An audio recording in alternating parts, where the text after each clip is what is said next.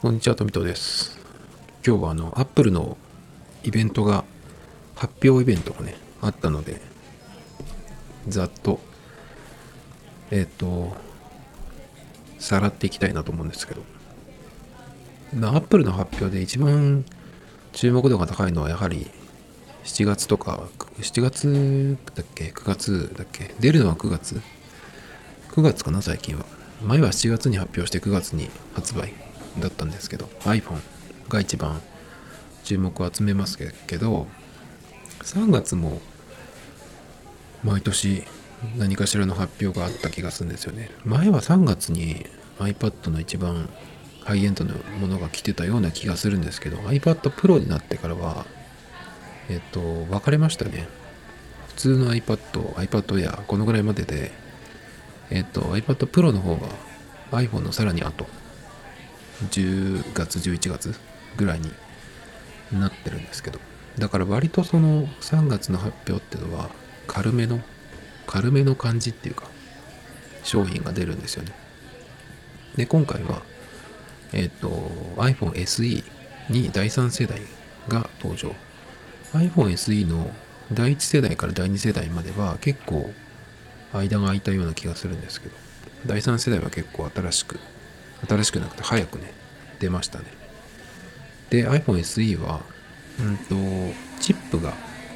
A15 バイオニックっていう今の iPhone13 シリーズと同じチップが入ってでまあ 5G にに対応したっていうところですねまあ基本的なところは SE2 と同じなんだけどえっとサイズも同じですが、えっ、と、ちょっと軽くなったみたいなことが書いてありましたね。でもこれはなんか、その、タッチ ID を使いたい。iPhone がいいけど、タッチ ID がいいよっていう人のために、5G と、それから A15 バイオニックっていうのを入れてきて、ちゃんとその今の、うん、環境で、ちゃんとしたものが動くっていうのをなんかちゃんと作ってきてるのは、いいなと思いますけどね。ディスプレイが4.7インチっていうのは結構小さく感じますね。今だいたい6インチぐらいが多いから。僕が使ってる小さい方の端末、Galaxy S10 ですけど、それが、それでも6.1とかだったかな。あの、小さく、小さくは感じないけど、大きいって感じはしない。でも6.1なんで、それに比べると4.7インチって結構、結構小さいですね。それから発表されたものは、え iPad Air。これが M1 になったっていうことでね、結構僕はこれが今回一番気になったかな。まあ iPad に関しては12.9インチっていう一番大きい画面が欲しいっていうのがまず、その選ぶ基準なんで、そうすると、まあ、プロしかないのでね、12.9は。どうしてもそっちになるんですけど、去年 iPad mini の第6世代っていうのが出て、デザイン的にはこれの iPad Air と同じような感じになりましたね。その、ホームボタンがなくなって、Face ID で、えー、じゃないや、タッチ ID でか。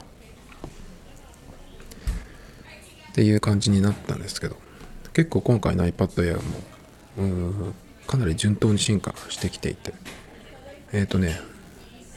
まずチップが M1 になって、8コアと、8コア CPU と8コア GPU ですね。これってもう、MacBook Air とかと同じぐらいの感じになってくるのかな？ここだけで言うとね。MacBook Air は GPU が7コアと8コアのモデルがあるんですけど、これに関してはもう8コア8コアでですね。で、えっ、ー、と、前回の、えー、前のやつね、前の Air の iPad Air の A14 バイオニックに比べて M1 になると処理速度が60%高速化したっていうことで。その60%高速とかって言われてもあんまり僕はわかんないですけどね。自分の体感でしかないからこういうのは。やはり触ってみて、いつもの自分の環境でやってみてどうかっていうあんまりそんなそこで変わったっていう感じはしないですけど僕は今のところ感じたことはあんまりないんですけどね買い替えた時にで、メモリーは8ギガ。だからかなりいいんじゃないっていう気が、あの、気にしなくていいっていうか、その、うん、プロじゃないけど、プロがもっとパワーアップするかもしれないけど、今の感じでいくと、十分以上だと思いますけどね。で、セルラーモデルが 5G にに対応。まあ、この辺は、まあ、当然ですけどね。で、USB-C ポートが 10GBps に高速化したっていう、この辺も今の iPad Pro とかとに習ってじゃないのかな。っていうことは、結構この iPad Air だけで、えっ、ー、と、外付けの、あの、ストレージにもつながるのかなっていう気がしますけどね。外付けのストレージで1個思い出したんですけど、僕、何ヶ月前だっけな ?2 ヶ月ぐらい前かな。サンディスクのポータブルの SSD を買ったんですよ。エクストリームなんとかってやつで、穴、穴が開いてるやつなんですけど。で、それに、その iPad Pro の中から、まあ、動画とかを、あの、出したんですよね。最近は DJI Pocket 2で、あの、なんか撮ったりするんで、撮っておきたいやつとか、一回 iPad でちゃんと確認してみるんだけど、まあ、そのカメラから直接 SSD には入れられないんで、一回 iPad に入れるんですけど、そしたら、そっから、そのサンディスクの SSD に入れるんですね。で、その入れるまではいいんだけど、最近またちょっとそこに移したんですよ。で、前の、前に移したやつ、前に入れたやつ、先に移し、入れておいたファイルを動画なんですけど、見ようとしたら、えっ、と、見れなくなってたのがあって、その SSD に入れた後に再生できたやつができなくなってたんですよ。なんでだろうと思って、ちょっとよくわかんないんですけどね。で、iPad の、うん、が原因なのかなと思って同じ SSD を Galaxy につないだんですけど Galaxy の方でも再生できないっていうことなんでおそらくファイルがダメになったのかなっていう気がしてねちょっと困るんですけどそれだと。あの見れないと動画ファイルなんかそうなんだけど何が映ってたやつなのかがわかんないんですよね。だからすごい困るんですけど。えっ、ー、と、そして iPad の話に戻ると、うん、ボタンのところにタッチ ID が入ってる。まあ、Face ID ではないよっていうことで、えっ、ー、と、あとは第2世代の Apple Pencil、Magic キーボードも引き続き使えるっていうことで、ストレージがね、64と256なんですよ。これって iPad mini も同じだったっけかな ?iPad mini はもう2つでしたね。iPad mini も256だけか、128が、えー、上限だけかな、ちょっと忘れちゃいましたけど、そこがなんかね、僕的には、ちょっと、残念かなっていう。せめて51には欲しかったな。今僕256なんですよ、全部。持ってるのが。えっ、と、Galaxy もそうだし、Galaxy は SD カードを入れてか、入れて256。で、iPhone も256だし、iPad も256なんですよね。で、まあ、うん、普段それで大丈夫なんですけど、ちょっとやっぱ動画ファイルが増えてきたりとかすると、うん、あの、少なくなってくるんでね、焼きが。だからそうすると、さっき言ったみたいに外付けの SSD に逃がしたりっていう、するんですけど、それだったらやっぱ最先、最初にもうちょっと多い容量のを買っとけばよかったかなってまあよくある話だと思うんですけど。なんですけど iPad mini に関しても Air に関してもそこのストレージが少ないんですね。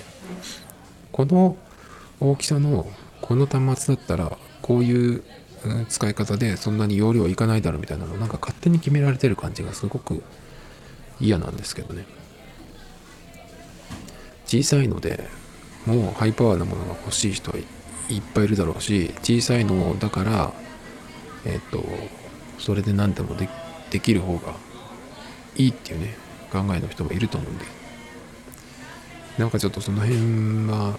ちょっと残念だったかな。512はせめて欲しかったっていうのと、64ギガはいらないと思う。164だったら128からにしてくれた方が、64ギガの iPad Air ってどういう用途なんだろうなってちょっと思っちゃうんですけど。なんだろうな、その、うん、業務用とか、お店で使うとかで、例えばレジ用とかね。だったら64とかでもいいかもしれないですけど。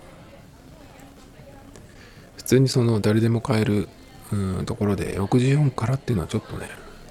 なんでかなってちょっと僕は理解できない、わからないですね。なぜかこれ聞きたいなと。で、値段がちょっと上がったって言ってましたね。えっ、と、一番下の Wi-Fi モデル 64GB で74,800円。これが6000円ぐらい上がったってことで、これはあの、円安？円高？円高かな？円安か。円安が反映されてこの値段になったみたいなことをね、言ってましたけど。そして、うんと、Mac mini みたいなやつの強化版みたいなのが出てきたんですよね。まず新しいチップ M1 ウルトラっていうのが発表されて、まあこれがどのくらいすごいのかなちょっとわかんないんですけど、M1、M1 Pro、M1 Max みたいな感じだったんですけど、M1 ウルトラっていうのがあって、今度出てきたんですけど、これが M1 Max をウルトラフュージョンというインターフェースを使って2機つなげた。ということらしいんですが、もうこの辺になってくると、ちょっと、何がどうすごいのかね、もう訳がわからないですけど、M1MAX の辺でもうちょっと僕は、相当すごいんだろうなってのはわかるけど、自分が使うような感じじゃないんでね。M1 で多分僕は十分かな。M1 Pro ぐらいまででしょうね、使ったとしても。なので、これを使うのはどういう人なのかってちょっとわかんないんですけど、おそらく Mac Pro、まあ今回は出てないですけど、その辺に乗ってくるのかなっていう気がするんですけどね。そして M1 ウルトラを、この M1 ウルトラを積んだ Mac Studio、Studio、どっちかな？?Mac Studio が、え、ー、と、出ましたね。これが、あの、Mac mini を上に2つ上に重ねたような感じなの筐体っぽいんですけどなんかすごくねうんデザインがもうちょっとなんとかならなかったのかなっていうような感じですねアップルのものにしてはなんかうん。その上の面が出てないからかもしれないですけど。でその上の重ねた分の上のところは半分はね冷却機構になっているっていうことで静かにかつ強力に冷やすらしいですね。だから相当えっ、ー、と発熱があるっていうことなのかな。そのぐらいのパワーがあるってことはでメモリーが最大 128GB まで詰める。SSD は 8TB まで、えー、背面にはサンダーボルト。サンダーボルト4が4つ。えー、10GBps イーサネットポートが1個、USB-A が2個、HDMI が1、ヘッドホンジャックが1、で、USB-C ポート、SDXC スロットえー、も前面にあるっていうね。最大で4台のプロディスプレイ XDR と1台の 4K ディスプレイを接続できる。すごいね、なんか、これだけ、このポートの、ところを見ると、なんか、これの凄さがちょっとわかるような気がするんですけど。結構今 iMac なんかでもあの一番最近出たカラフルなやつあれなんかはあのポートが結構少なめなんですよね確かねそれちょっともったいないような気がするんだけどそこはちゃんとつけてやんなよって気がするんですけど。M1MAX モデルが249,800円。まあ約25万。M1 ウルトラモデルが約50万ですね。っていう感じ。ちょっと。でも Mac mini の感じからすると相当なパワーなんで。これはもうえっ、ー、と Mac Pro じゃなくてこれを出してきたっていうのはなんかどういううん考えなんだろうなとかちょっと思いましたけど。それからもう一個出てえっ、ー、とこれはモニターもね出たっていうことで Apple がモニター出すのって久しぶりなのかな？そうでもないのかな？27インチの 5K ディスプレイ Apple Studio ディスプレイスタジオディスプレイどっちかわかんないですけど。このスタジオスタジオディスプレイっていう名前が久しぶりに出たっていうことらしいんですけど。僕初めて聞いたような気がしちゃうんですけど。ディスプレイ買ったことがないからな。いつも Mac 買うときは。あれだしあのえっ、とラップトップなんでね。なるほど。よくなんかそのバックスペースのドリキンさんとかもそうだけどあのぐらいのガチの人だと今のもっと横に広くて湾曲してる。そういうなんとかそのコックピットみたいな感じの。ディスプレイ使ってる人も結構いると思うんですけどああいうのは出さないのかねアップルが。なんかそれに比べるとかなり小さいように見えちゃうんですけど。でもこれ系のやつってやっぱお店に行ってみるとでかさがわかるんですよね。27インチだとどうなのかな。っていう感じで、えー、ですかね。でなぜかこのモニターには A13 バイオニックチップが入ってるっていう。Siri が使える。Siri が使えるのとえー、っとカメラ内蔵カメラが被写体を追尾するセンターフレームに対応空間オーディオに対応した6個のスピーカー3つのマイクを内蔵。ということでそういうのを使うためにバイオニックチップが入ってる。だからまあ OS が入っててそれで動くとかっていうことではないってことでね。うーん。そんな感じですね。あと iPhone13 の新色がここで出たっていう。グリーンカラーが出たってことでアルパイングリーン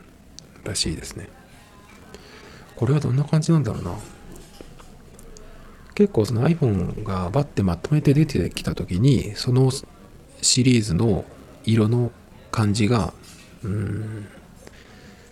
渋めなのかポップめなのかとかっていうのがあるんですけど。まあでも13シリーズはどうだっけかな。ちょっとちゃんと見てないんですけど13見るとやっぱカメラのでかさがあの冗談でしょっていうぐらいでかいんでね。そこに一番あの目がいっちゃう。あと13プロだけどこれは。側面のテカテカ具合がねちょっと僕は気になっちゃうんですけど。女の人だとああいうのが好きなのかな。アクセサリー感覚で。かんないですけどね。で M1 を積んだものがもう大体これで全部出てきた。だけど Mac Pro だけまだなんですね。それはまた別の日にしましょうと説明して、えー、いるみたいですけどでも iMac はあれで設定もう出たって言えるのかな。まだ本気 iMac が出てない気がするんだけど。それも次に出てくるのかな。でももう大体これで M1 に移行したっていう感じでいいのかな。あとはまあ M1 っていうのが出てきたんで M2 っていうのがもしかしたら今年出てくるのか。それはもしかしたら MacBook Air とか13インチのプロの一番下のモデルとかねその辺の